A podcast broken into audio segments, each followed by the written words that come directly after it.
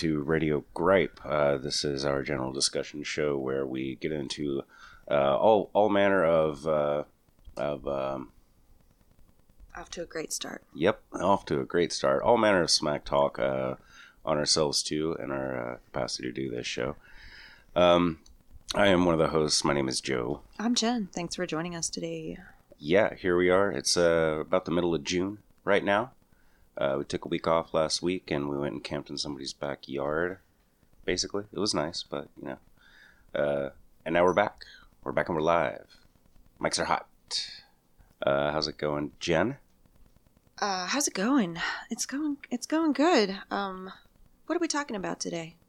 Uh, a whole slew of stuff. I've been watching the news over the last couple of weeks, looking for. I mean, obviously, only the best stuff that we could bring up here.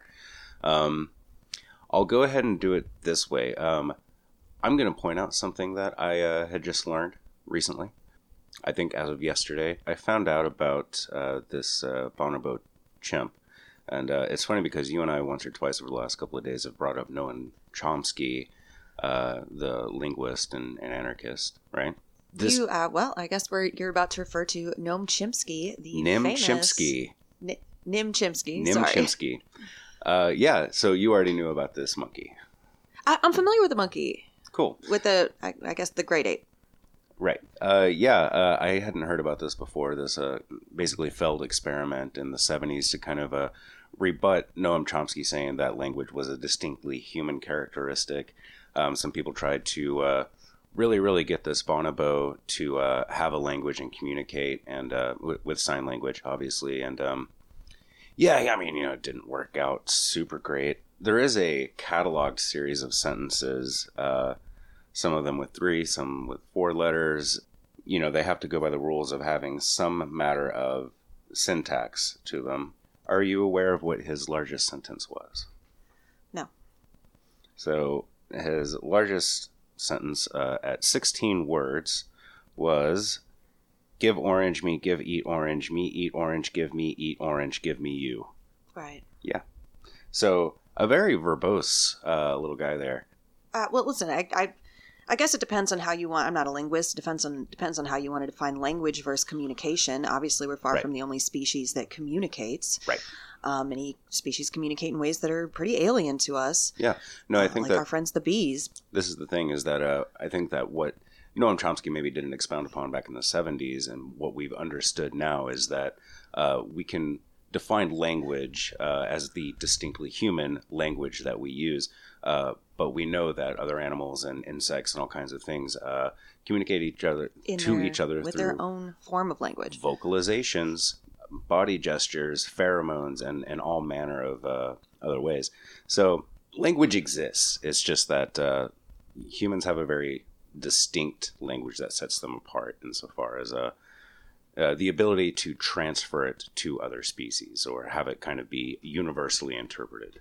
I maintain that while humans sometimes maintain the illusion of eloquence, mostly what we're doing is just making noises at each other, and that's what we're doing to you, uh, the listening audience, right now. We're making reassuring noises at you. Give Uh, me eat orange. And uh, one thing I would like like to say is I've been seeing a lot more button mashing dogs and cats on the internet. Uh, Mhm. obviously, Bunny the dog, um, who has us uh, questioning the nature of existence. Uh, Sure. you know, with her sort of gazing into the mirror and then asking plaintively why. Uh, Yeah. And uh, I think it's it's beautiful to see. And anybody says that they're they're sort of nothing more than you know trained horses stomping for treats. Uh, I think demonstrably that doesn't seem to be the process. yeah.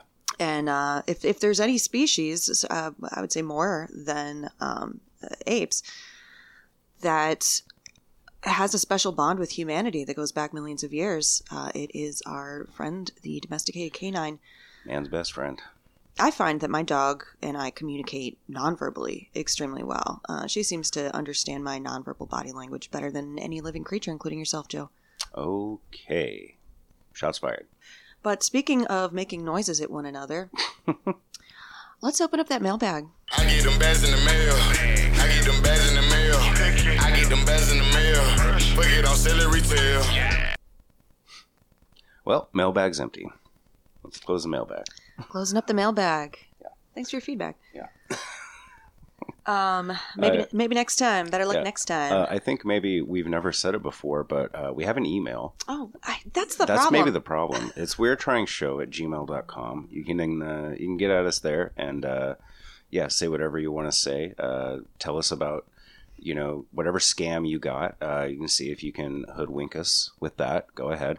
Um, we also got an Instagram account. It's uh, Radio Gripe TX, and uh, of course, you know, with whatever that you hear on here, understand that the opinions that you hear on the show do not reflect the opinions of KBSR as a whole or anything like that. So, uh, yeah, get at us whenever you got shit to talk, or praise to give, or scams to try. Okay, well, I didn't really bring it for today. I learned, listened, watched, Mhm. uh, except this morning I saw the trailer for the upcoming Lin Manuel Miranda project in the Heights. All right. Um, was not familiar with that musical, but uh, the trailer looks great. Yeah. Lots of dancing, lots of singing, beautifully shot. Uh, done by Hollywood director John M. Chu, who did Crazy Rich Asians. Uh, so I'm sure um, fans of musical theater are looking forward to that one. Yeah. It's going to I be in theaters. It's going to be on HBO, and then eventually, Joe and I, you will see it. Uh, you and I will see it Yeah. on uh, Amazon VOD. Yeah. Uh, We're going to take a real quick break. Uh, when we come back today on the show, uh, we're going to run through some of today's news, and I'm going to be doing a, uh, a special Pride Month presentation. All right. No one on the highways tonight. Just you and me and the rigs we ride. Burning rubber wherever we go. Looking back at the orange glow. Each tunnel we take, my heart on the brakes. The road doesn't matter, it's how you hold. We lost it in 99 after all. You put up the cards just to watch them fall. You always said you drive me. You always said you drive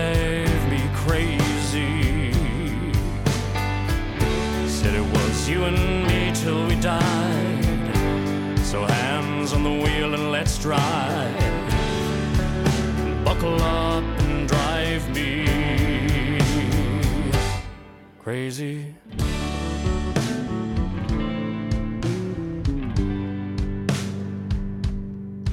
Eighteen wheels and two headlights in the night. Just look straight ahead if you like it slow. Take guesses on exits, one has to be right. November rains on the radio. Tall tales we make up, our eyes on the road. Nothing lasts forever, that's how it goes. Never thought I'd learn to love the snow. Breaker, breaker, break hearts, 10 for Daddy O. You always said you drive me. You always said you drive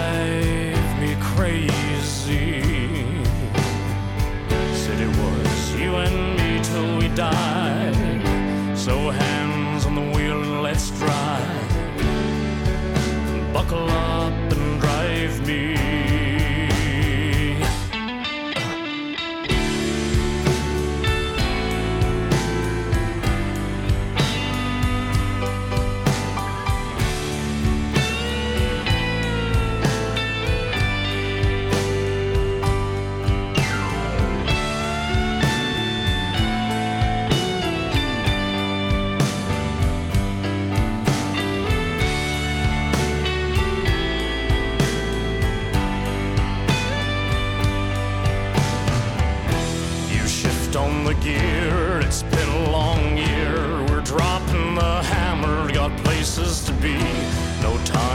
past if you're speeding by me. Breaker, breaker, you there? Keep me company.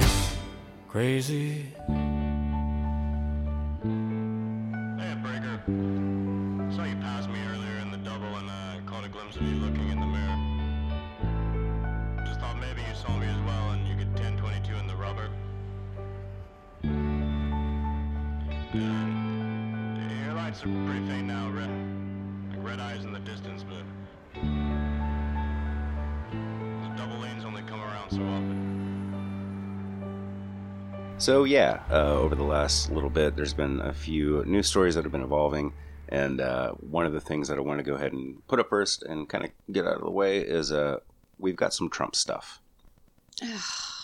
so yeah, uh, back in 2018 was when this one started. In February of 2018, a federal grand jury had uh, handed out some subpoenas to uh, uh, Apple and Microsoft, and they had gag orders attached, so the companies couldn't say anything about it. Typically, tech companies will let an end user know if uh, their information is being subpoenaed, but uh, the federal court said you can't talk about this at all, except for to us, give us this information.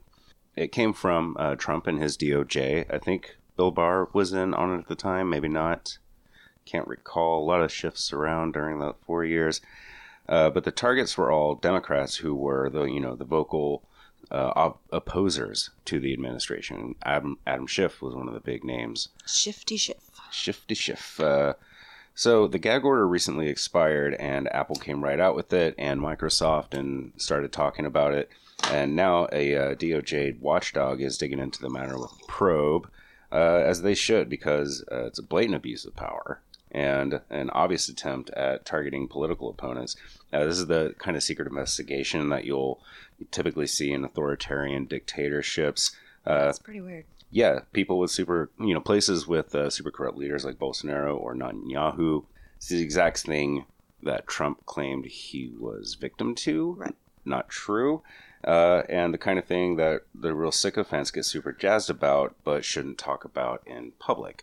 You know, uh, you talk about like kind of the dichotomy of people who they really like Trump because he's this law and order guy, you know, and uh, they think that he can do no wrong uh, whenever he's actually doing all the things that no other president like should be allowed to do. I mean, that's you know that's I mean? how that's how they always do it. Is they, they claim to be victims uh, of the of the very thing that I you know, kind of like with the voter suppression thing. Sure. There's so much rampant voter fraud that we really gotta, yeah, uh, you know, suppress people's rights to the vote. it's And weird how that deflection works out so well for them. In the meantime, you know, you've got random asshole who uh, voted on behalf of his dead wife. Uh, saying, well, you know, they're doing it. But he killed his wife, by the way, too, if that's Oh. important. But uh, Oof.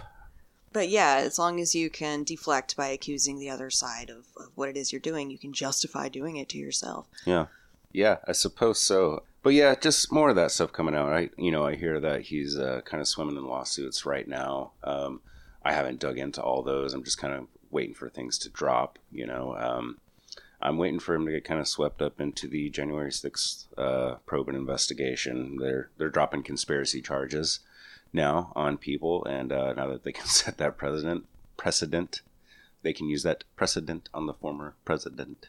I'm hoping that would be nice. Um, but yeah, that's just a quick uh, Trump dump. Should we call it Trump dump? Sure. Okay. Um, also, something I found out just recently, uh, and this isn't like a big deal or a big surprise, but uh, I just found it interesting. The uh, Southern Baptist church, like as a denomination. They're you know centered here in America, and they have a a thing every year in Nashville, this big conference where all the leaders and all the pastors get together and they make decisions on policy. They elect maybe new presidents of the organization, or you know different things go on like that. Um, and it's coming up here in just a week or two, and uh, there's a whole lot of shit going on within the church because of some leaked documents and audio and uh, basically the way that the church is being ran. Uh, back in the 70s and 80s, this guy, Paige Patterson, uh, came in and led this kind of conservative takeover of the church. And, you know, that led to the obvious kind of 80s stereotype of corporate America uh, in, insofar as how the church is being ran. Um, you can find a lot of uh, a lot of mega pastors, people that have these like mega churches and stuff, and prosperity gospel. A lot of them are Southern Baptists, but it's a decentralized kind of thing. It's not as powerful as say the Pope. So a lot of people just kind of run their churches the way they want to. There's been a lot of complaints about sexual abuse uh, coming up and getting swept under the rug for some years, and it's come up recently in some uh, leaked audio about how you know the uh, higher ups here, uh, these guys, Ronnie Floyd, Mike Stone, and Paige Patterson, they don't really want to address that at all. They want to focus on uh, the base of the operation, which is just money making, fundraising, and seeding new churches. They they're not looking to really address this at this upcoming conference and everything. So a lot of people are pretty pissed off that they're just not taking any of that seriously. But also, um, it was Philip Bethancourt, a Texas pastor, who is releasing all of this stuff because they're also going to make some calls on uh, critical race theory and the conservative part of the Southern Baptist Church, which I imagine is a large part of it, um, is coming out right and saying that this uh, conflicts with Scripture and our understanding of how to uh, interpret our faith. Uh, and so they're gonna they're coming out in some outright rejection of critical race theory, uh, which is going to be trouble because a fair percentage of Southern Baptist churchgoers and pastors are black. And so, by also kind of like uh, avoiding or sidestepping, uh, kind of addressing, you know, systemic ills in society, um, they're basically just, I don't know, man. They're just they're just another fucking company under the guise of a church this time. You know, um, so it sounds like there could be an upcoming schism within the Southern Baptist Church. What a shame. love to see that. Honestly, I mean, why not? Uh, there was also super big news in cybercrime. So there was just recently uh, this uh, Operation Trojan Shield. It was a global sting. Uh, went down and it resulted in more than 800 arrests in 16 different countries, with uh, more than 32 tons uh, worth of drugs and uh, nearly 150 million in cash and crypto all seized. We had talked a week or so ago about this chat app, EncroChat, which is supposed to be a secure messaging service used almost exclusively by criminal networks, uh, and it was compromised. And after that one, and then the fall of another one called Sky ECC, um, all of the criminal networks now had to look for a new system to get their communications up and going, and the FBI stepped in with their own developed app called Anom, A N O M, and they put it, they basically got a bunch of smartphones, put their own programs and everything on there, and then distributed them to criminal networks around the world They partnered as, with as bug devices. They partnered with a smartphone manufacturer. I, uh, I seem to recall. I don't have all the details on that. Uh, Hmm. Just kind of remember hearing this story, and I believe it's not that the manufacturer knew that Mhm. they were working with the FBI, or maybe they did. Do you, do you know they anything about didn't this? know the illicit purposes. No, I don't know anything about it was all pretty I had secretive. heard that um, all that I saw was that they used modified phones uh, with these programs anom, and then they started pushing these on the networks through you know like uh, uh, actors basically on the scene on the digital scene there, and so everybody started using these bug phones uh, with with this Mhm. bugged app on it, and um, yeah, more than 800 people. Uh, I know that Australia and New Zealand had some pretty big busts. Uh, you know, they had said, I think in Australia they arrested over 200 people alone. Um, a lot of it was targeting international drug trade. right. Uh, yeah, Yeah, this is the largest, uh, kind of only of its kind, uh, massive global intelligence uh, collaboration Yeah, uh, that we've ever seen. it's actual like world policing. Um, so I mean, you know, don't get me wrong. I'm not trying to. Uh, uh, Defend the New World Order. yeah, I'm not trying to make everybody. I'm not trying to stoke fears about it. Um, Hey, but? I, I kind of am. Uh, whether it is uh, corporate crime, uh, offshoring of, of uh, uh, resources, or or drug smuggling, um, uh, you know, or whether you're you're Jeff Bezos, Hmm. crime has no uh, borders and no nationality. Yeah, that's what I like about it. okay. Also, there are a few other stories which I've got only a little bit to say about. Um, I guess um, these are all kind of medical stories in one way or another. Uh, there was some large news about a new Alzheimer drug uh, that had just been approved by the FDA. Apparently, uh, late last year, it was turned down, and I think that was because they couldn't find any actual link that it was doing what it was uh, saying that it was doing. It was it was inconclusive data, uh, but then earlier this year it got onto an accelerated track, and uh, they just pushed it through and approved it just recently. And within uh, within the next week, like three people from that board on the FDA are resigning because they disagree with the approval of it. So I don't know. It's uh, I'm kind of that's really about all that I can find out about it. This has just happened over the last few days. I mean, I, I didn't read like a scientific journal paper on it or anything. Yeah, I don't know. I'd like to hear. I'd like to hear more. Any any breakthroughs in uh, Alzheimer's treatment uh, would be uh, is much overdue and would be much welcome. And um, yeah, like I was telling you, uh, it, it seems like it would whatever it is, Yeah. however dangerous it is, it would be an improvement on the current situation where we're just sort of shunt people into group homes and Mhm, medicate them with uh, anti-anxiety drugs and antipsychotics. Yeah. Yeah, it's uh, been which causes rapid deterioration. It's uh, been 30 rapid. years since there's been uh, an Alzheimer's approved drug. So that's 30 years have gone by without anything uh, that has scientifically made any kind of progress. So I think it's we're certainly behind on uh, coming out with new treatment. So I mean, let's just hope it, it goes okay and doesn't doesn't cause any harm. Is uh, is the main thing there? Do no harm. Do no harm. Well, it's you know Alzheimer's is a scourge, hmm and uh, it's coming for a lot of us. Just like uh, Greg Abbott, he's a cancer.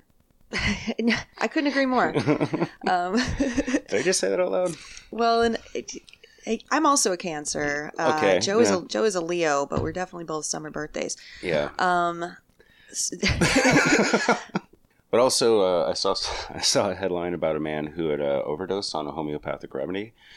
Interesting one that he's he's alive, but he did have to be rushed to the uh, hospital for uh, some kind of like uh, toxic level of homeopathy in his system. I don't know, but yeah, y'all y'all be careful out there. That stuff is meant to be taken in small doses. well, do we know what he ingested and how? wasn't listed. No, I mean, I think I think he was taking something for sleep.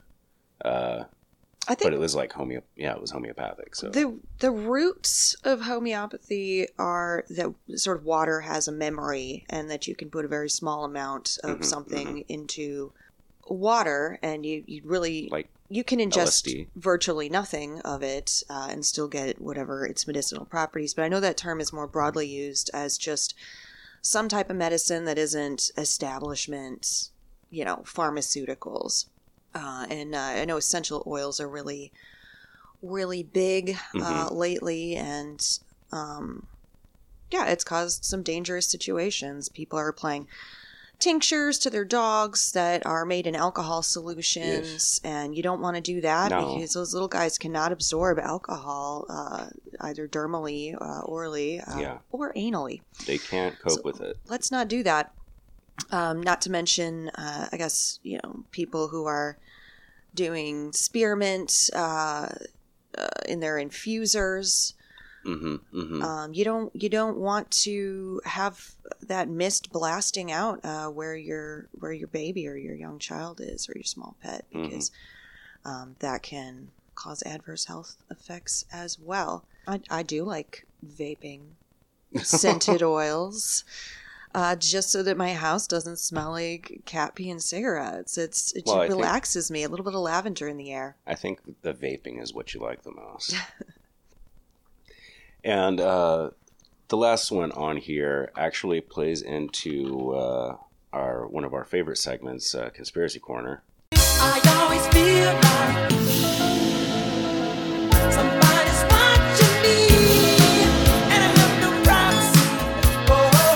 And uh, there, there was a. I, again, I didn't write anything down on this one, so I'm not going to say anybody's name.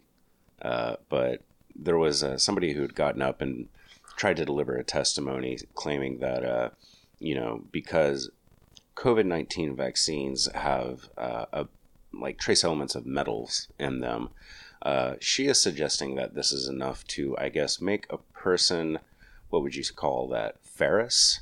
Magnetic? Yeah, she didn't. Th- this doesn't originate with this Ohio nurse who is uh, at a uh, uh, Ohio House uh, hearing for um, the House Health Committee debating uh, House Bill 248. Uh, don't know the details of that, but uh, but she and some other sort of anti-vax people had gathered uh, before this meeting. So I just f- found out something when I was on lunch, and I wanted to show it to you. We were talking about Dr. Tenpenny's testimony about magnetic vaccine crystals. So this is what I found out. So I have a key and a bobby pin here. Explain to me why the key sticks to me. It sticks to my neck too. Yeah, so if somebody can explain this, that would be great. Any questions?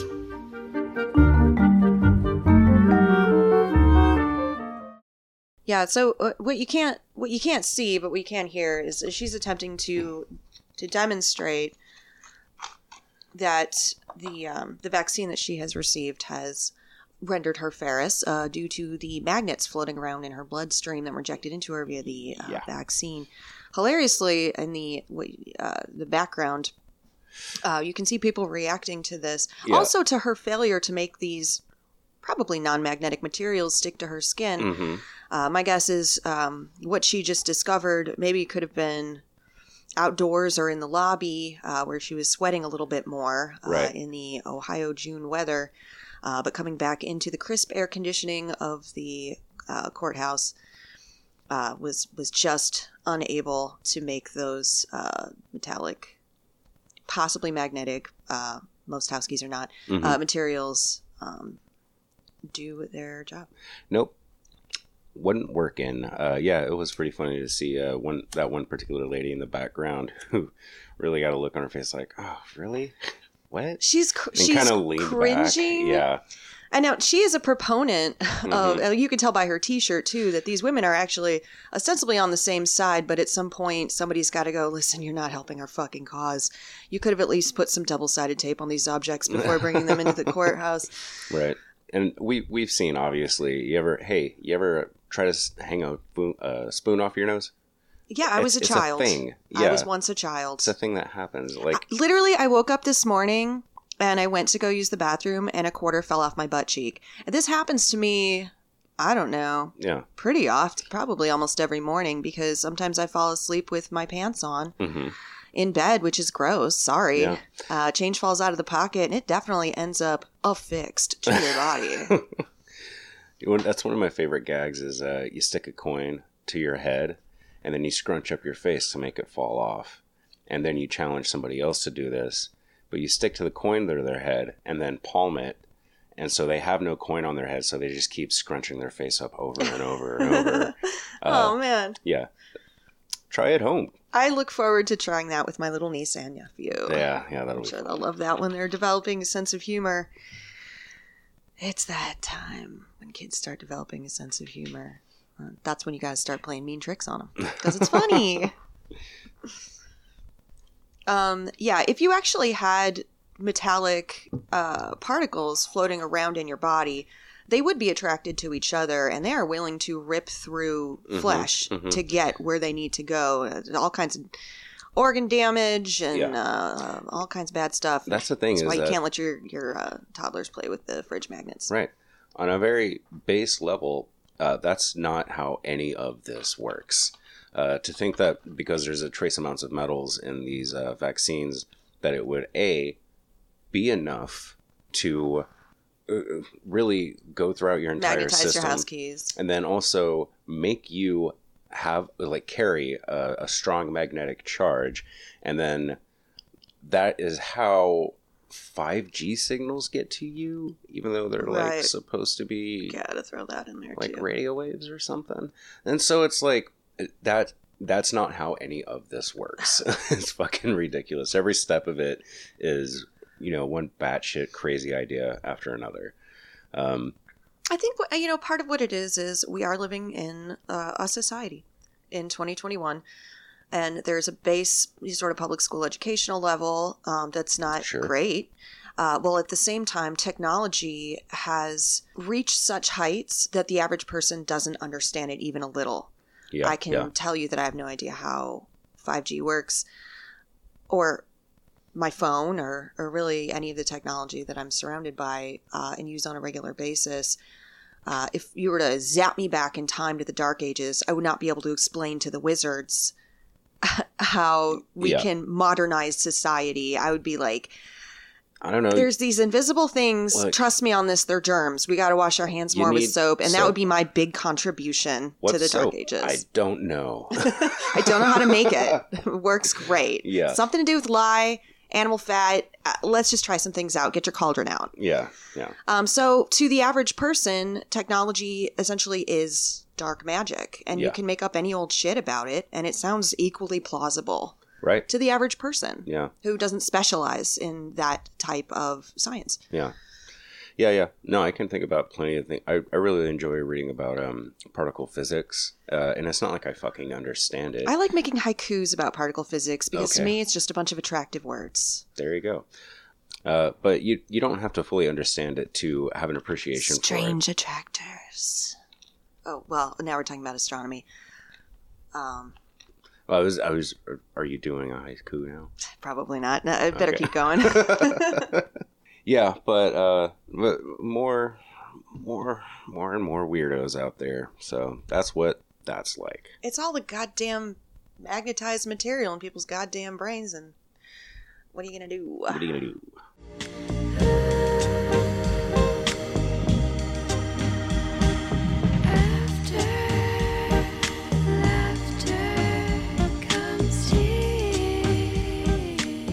It's Joe hopping in with your highly requested station break. I just want to say thank you for listening to our show and thanks for listening to KBSR. Uh, you know how we roll here. We are fully independent. Uh, we've got a big team of people that are all just kind of putting in their own time to provide all this stuff for you. And uh, we're we're funded and we help keep some of the lights on with the help of our Patreon community. A bunch of really cool people. You can go get in on that community too. Uh, you can just go to blacksparrowmusicparlor.com and there's a Patreon link that take you straight there. From that website, you can also stream the radio 24 7. So go check out all the great stuff on the network. Uh, we got shows like Queer Taylor, we've got uh, Plow and Hose, we've got Storytime. Uh, feedback loop, uh, wall of sound, radio free Abro, uh, and there's some, there's even more new and new stuff coming out all the time. I understand. Uh, yeah, so go do all that. Also, big thanks to Trevor and the Mental State Fair for providing us that theme song, "Dying in Texas." Uh, got to see him at the garage sale that we just did. We actually showed up just right as he was starting a live set, and so we got to hear him do that one uh, solo, and it was it was really cool. Thanks, Trev. Also, shout out to Alex Cuervo of the Spectrostatic for giving us use of all his Espectrostatic catalog to do what we want to do with. So you'll probably hear a little bit of that here on this and all the other shows really good stuff. Go check him out on. Uh, he's got a Bandcamp and he's got his own website. He's on Spotify and all that good stuff. Thanks, Alex. Yeah, so uh, we're gonna get back into it. I'll let you listen to the rest of the show. Thanks for listening, everybody. Let's get back to it.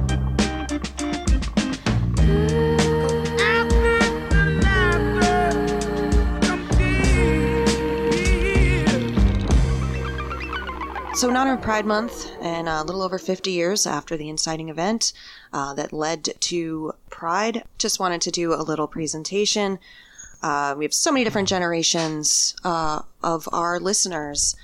You know, our listeners range from 18 to 35. uh, from 18 to 35, all different generations. So nothing, nothing long or ambitious. Just a quick history of enforced heteronormativity in America.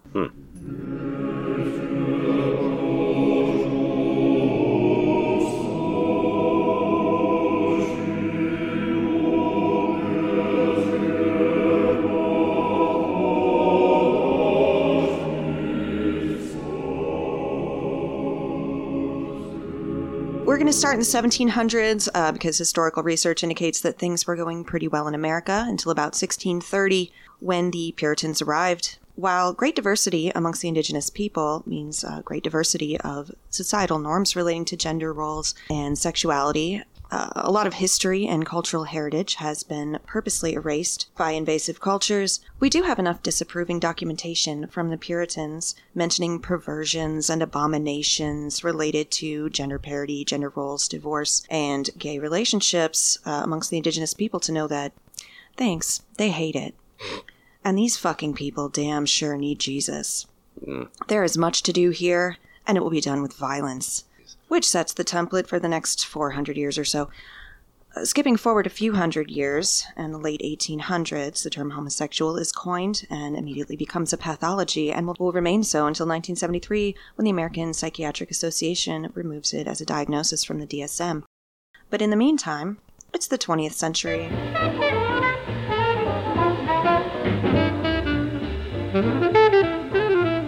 Gay and genderqueer people are contributing their own narratives to history within leftist movements. Communists, socialists, anarchists, and labor organizers occupied spaces in the 30s and 40s for marginalized groups ostr- ostracized from mainstream America, where there was a free exchange of radical ideas about human rights and cultural revolution.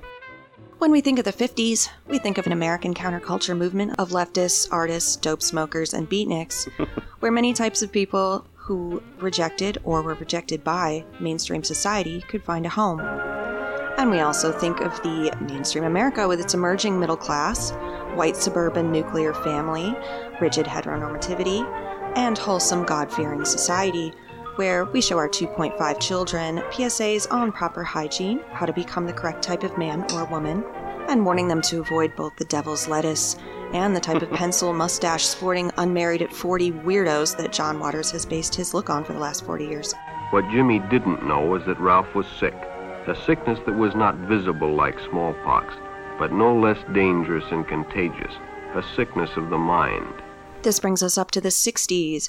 Gay bars had long existed in America, far from just being places to make romantic or sexual connections, were safe places to just exist, and offered friendship, support, and found family, particularly if you were rejected and ostracized by your biological family and community. But these spaces were constant targets for harassment by the police, who would beat up and even sexually assault patrons before arresting them and publicly outing them. In 1969, police raided Stonewall Inn in Greenwich Village. They were rounding people up, groping the lesbians in full view of everyone, while loading patrons into the paddy wagons. But on this night, the patrons were in no mood to take it.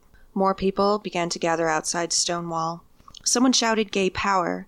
Someone else started to sing We Shall Overcome. The crowd turned. By many accounts, Stormy DeLarverie, biracial lesbian Butch King, was hit in the head by a police baton. She turned to the crowd and yelled, Why don't you guys do something? It was later said by DeLarverie herself, as well as others, that she threw the first punch. As officers heaved her into the back of the wagon, the crowd, which had grown by ten times during the arrests, went berserk. Cop cars were overturned. Trash fires were set. Sylvia Rivera, trans activist and friend of Marsha P. Johnson, uh, the two of them would go on to form Star House and participate in ACT UP, uh, recalled later, It was the greatest day of my life. uh, Michael Fader said, It was the last straw. Everyone in the crowd felt like we were never going back. It was time to reclaim something that had always been taken from us. Also adding, most of the destruction was done by the police. The tactical police force was brought in to quell the unrest, and rescue officers barricaded inside Stonewall. They formed a phalanx and attempted to clear the streets. The mob mocked the police. The Queens joined arms and formed a kick line, and the cops retaliated by rushing the crowd and clubbing people with batons. Amazingly, no one died or was critically injured that night. Hmm. Yeah.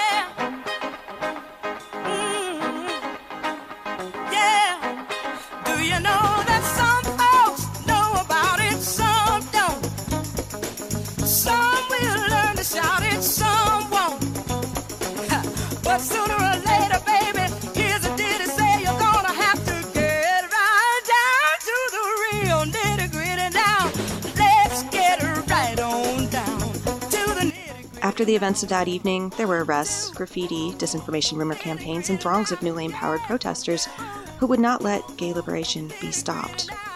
The fight had begun. A year later, activist Brenda Howard organized what would become the first Pride event uh, at the site of Stonewall. Nice. Thanks to the tireless efforts of activists and the freewheeling, unpuritanical culture of the 70s, gay and genderqueer people began to achieve more mainstream acceptance. Vietnam was now over, birth control was flowing like Skittles, and disco was at the top of the charts. Everything was coming up roses. But for every lash, there must be a backlash. This is my country land. Only a few years after Stonewall, Harvey Milk, having moved from New York City to San Francisco, had repeatedly run for city office. He was elected in 1977 and sponsored a bill banning discrimination in public accommodations, housing, and employment based on sexual orientation, which successfully passed. But he was assassinated in public office at the age of 48.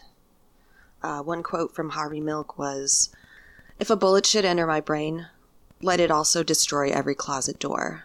Around this time, a former Florida beauty queen and singer, Anita Bryant, had the radical idea that this gay rights shit had gone more than far enough. In fact, gays are not discriminated against at all. On the contrary, they're a powerful and elite group who can and will demand extra rights, including the right to indoctrinate your children with something called the gay agenda. You see, gays are like vampires. They cannot reproduce, so they must replenish their numbers with your children. And like vampires, the male homosexual eats sperm, the most concentrated form of blood. So they're like super vampires. This woman will become highly influential throughout the cursed 80s as a spokesperson for the anti gay crusade Save Our Children, which paved the way for Jerry Falwell and his moral majority to influence the 80s and Reagan administration, which ignored the AIDS crisis and referred to this public health emergency mockingly and derisively as the gay plague. It was six years after AIDS was identified and over 20,000 Americans had died before it was acknowledged by federal public health officials. Yeah. Jerry Falwell said it was God's revenge on sexual deviance. No consolations, please. For feeling funky, I gotta get my head above my knees. But it makes me mad and it makes me sad. And then I start to freeze. In the back of my mind, I was afraid it might be true. In the back of my mind, I was afraid that they meant you. The Halloween parade. For those of us that were kids in the late 80s and 90s, public awareness campaigns were letting kids know that they should care about AIDS because straight people can get it too, which is why you shouldn't have premarital sex or use drugs. Mm-hmm. The 90s was a time of homophobic sentiment and a wave of violence, particularly against black trans women and sex workers, and suicide spiked among queer youth. In 1998, the year Matthew Shepard was found to have been killed, the government passed Newt Gingrich's Defense of Marriage Act, as well as Don't Ask, Don't Tell, and evangelicals blamed the gay a- agenda for Tinky Winky gaying up America's toddlers. Uh, Tinky Winky. He was a Teletubby. Okay. He was purple, That's right. and he carried a handbag. But activists continued to push back. In the fight for marriage equality, the case was made to the voting public gays, they're just like us. They're doctors, teachers, garbage men, pharmacy technicians, and they have the same loving, boring, monogamous relationships that we complain about with our coworkers. Visibility increased, and so did public empathy. Gay people are our friends, our families, our coworkers, and characters on our favorite TV show, Will and Grace. In 2005, 80% of Americans were opposed to gay marriage, but the tide started to turn. Social progress seemed to accelerate throughout the next decade. After Massachusetts became the first state legalizing gay marriage, slowly all the dominoes began to fall one by one. For a while, public opinion polls looked like an EKG going up and down, but steadily rising as greater and greater percentages of the American voting public came to support gay rights. By 2015, those numbers had reversed, and the federal government struck down Texas and other holdout states that had written bans on gay marriage into their constitutions. I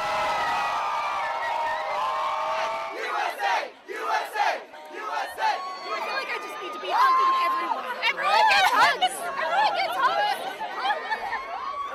Subsequent generations of young people would increasingly be able to grow and thrive in a more accepting and supportive community environment without being shamed, attacked, and pushed to the margins of society. The gay agenda had come to pass. But again, for every lash, there is a backlash, which means it's time to save our children again. This time against all those vampiric transgenders. Here in Texas, we do that by attacking trans youth. The Texas legislature have risen from their dusty coffins and they're back in session for 2021. And over 30 anti trans bills have been introduced. So far, all proposals, including banning trans youth from sports, criminalizing gender affirming health care, and allowing discrimination based on sincerely held religious belief, have all died in the House. As are several bills that were also introduced to uh, expand LGBTQ Well, plus protection in Yeah. Texas, but that's sort of how it goes. yeah. As Puritanism grasps and clings to power in the evangelical movement, its clammy, bony old grasp will one day inevitably weaken. One day soon, Pat Robertson and all the talking heads on the 700 Club will be dead. And like vampires, they have to repopulate their numbers by indoctrinating the youth.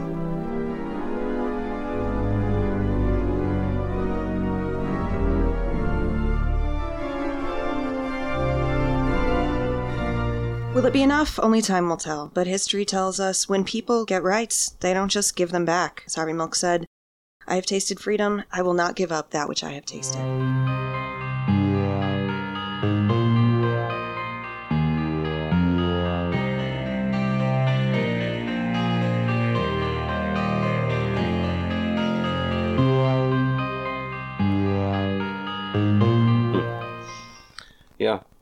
Oh yeah, Harvey Milk. Uh, uh, an interesting story there, and uh, he he was a he was a strong proponent of uh, uh, gay rights, and whenever he was assassinated, um, it was by uh, another like city council or you know elected official who actually worked with him initially. But this guy, um, his name was Dan White, I think. I forget, but yeah, he he got fired. He was actually kind of a shithead and uh, a, a bad politician and a bad person.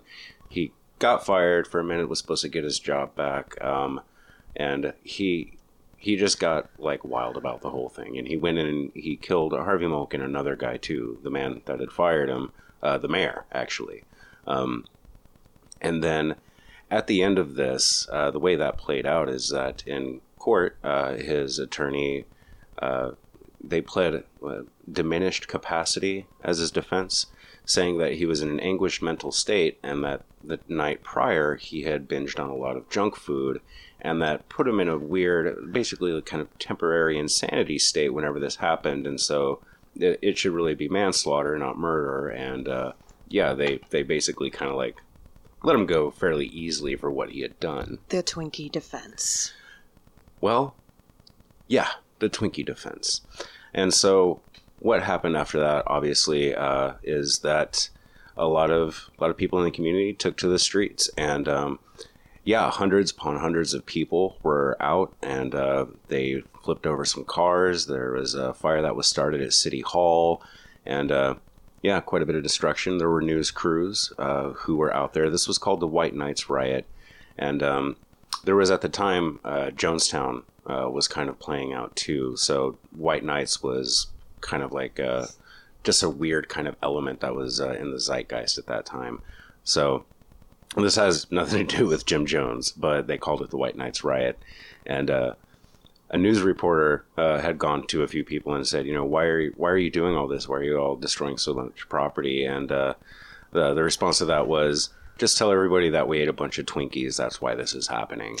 Nice. So, yeah, that was another one where um, after, uh, like, kind of in response to it, the uh, local police basically got a tactical team together, but they didn't go after the crowds and the mobs that were like out there. They actually went to some different parts of the Castro district and just started going into clubs and uh, kind of indiscriminately beating people who were not taking part in the riots. They were just they were at the gay place. So this is terrorism in and of itself, Yeah. uh, strategic terrorism, and whether this Twinkie-eating homicidal lunatic uh, knew it or not, that was also a powerful and influential act of terrorism Mhm. to kill Mhm. Harvey Milk. They're a big part of the d- debate and activism at the time.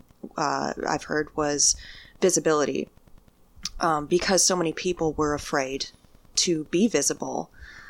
Um, the the main people that were visible at that time were people who could not help but to be so, people who couldn't pass in heteronormative society, and some activists were outing people. Well, certainly they were strenuously encouraging people to out themselves Mhm, mhm. um, because you're kind of a sort of a traitor to the cause if you're not willing to stand up and Right. and be seen and be out. yeah, strength in um, numbers, you know, and, and solidarity. But at the same time, yes, which is, I think, an effective strategy, Mhm. but it's an equally effective uh, counter strategy to make a public death uh, or public beating um, of anybody who is out and proud. Um, that causes more people to say, it's not safe and it's not something I can do. yeah, I think that's Which uh, no, yeah, no, no shame to anybody uh, uh, during that era uh, or, or today right. who feel like uh, they cannot safely um, be out. Yeah. And that's, you know, that also I think played into how you were talking about the 80s and the 90s being being pretty homophobic, uh, just culturally, you know, in, in this really kind of bland way, even. Uh, you know, yeah, coming up in the uh, 80s uh, as you did, I also remember like the big AIDS scare. And yeah, it was, it was only really paid attention to by the straight community once it started getting very large and now it's like oh no straight people can get it too and uh, yeah and uh, that really ruled the conversation about sexual activity for years to come It was like 1999. I remember being in my car at like five in the morning, and these two shock jock idiots on the radio. One of them was like, "Man, Magic Johnson." I just can't believe he's gay. It's so crazy. and the other one's like, he's not. He's not gay. Uh, why? Why would you say that? Well, look at him. There's no way he's a drug user, an intravenous drug user. He's so fit. Mm. He's one of the greatest basketball players of all time. You're telling me that, that this man does drugs? Other guy says, No. no, I'm not. I'm telling you that straights can get it too, man. yeah No, they can't. No, they can't. Mhm. i had to you gotta wonder if that was a bit because in 99 that's that's ridiculous yeah that was definitely a rough time for the community there was uh, a lot of vilification uh, coming at them and unjustly so it's it's been a, a wild little history and i think that it it is uh, definitely important to to show up as as an ally too and uh, something that you mentioned about uh, stonewall was i mean it was it was hundreds upon hundreds of people. It, it wasn't exclusively the gay community. You know um, there were a lot of other people who were just showing up to be allies to to help out too. And uh, yeah visibility is important. And i think that showing your allyship is important too you know because that's the only way that it kind of comes across culturally uh, that you know homophobia is, is not tolerated or should not be tolerated at the very least Yeah, you know a, yeah big part of the push in the aughts were supportive parents, family members, Yeah. colleagues, uh, saying we're, we're not going to tolerate the people we love being relegated to second class citizenship. Yeah. Uh, so yeah, until such time, uh, check out everything else on the network and uh, keep your eyes open for special events going on uh, for Pride and for Juneteenth, which is coming right up. I want to do some house cleaning real quick and say thank you to Black Sparrow Radio for putting us on the air, and thanks to our man Trev Wren for giving us that theme song, Dying in Texas. Thanks to Alex of Espectrostatic. You're going to hear his stuff all over the place. And uh, thanks to everybody uh, sending in all that mail. I'm kidding. I don't know. Nobody's sending in. You guys. Uh, but yeah, Yeah, maybe if we got a PO box, uh, y'all could send us some snail mail. I would be scared about that. So, uh, but yeah, everybody, everybody, try to stay cool in this hot summer. No, don't say that. Don't say stay cool. It's hot out there. It's hot out there. What do you say to your listenership whenever you're trying to tell them See you next week. I think gonna have to come up with a repetitive catchphrase that we go out on. Stay fresh, cheese bags.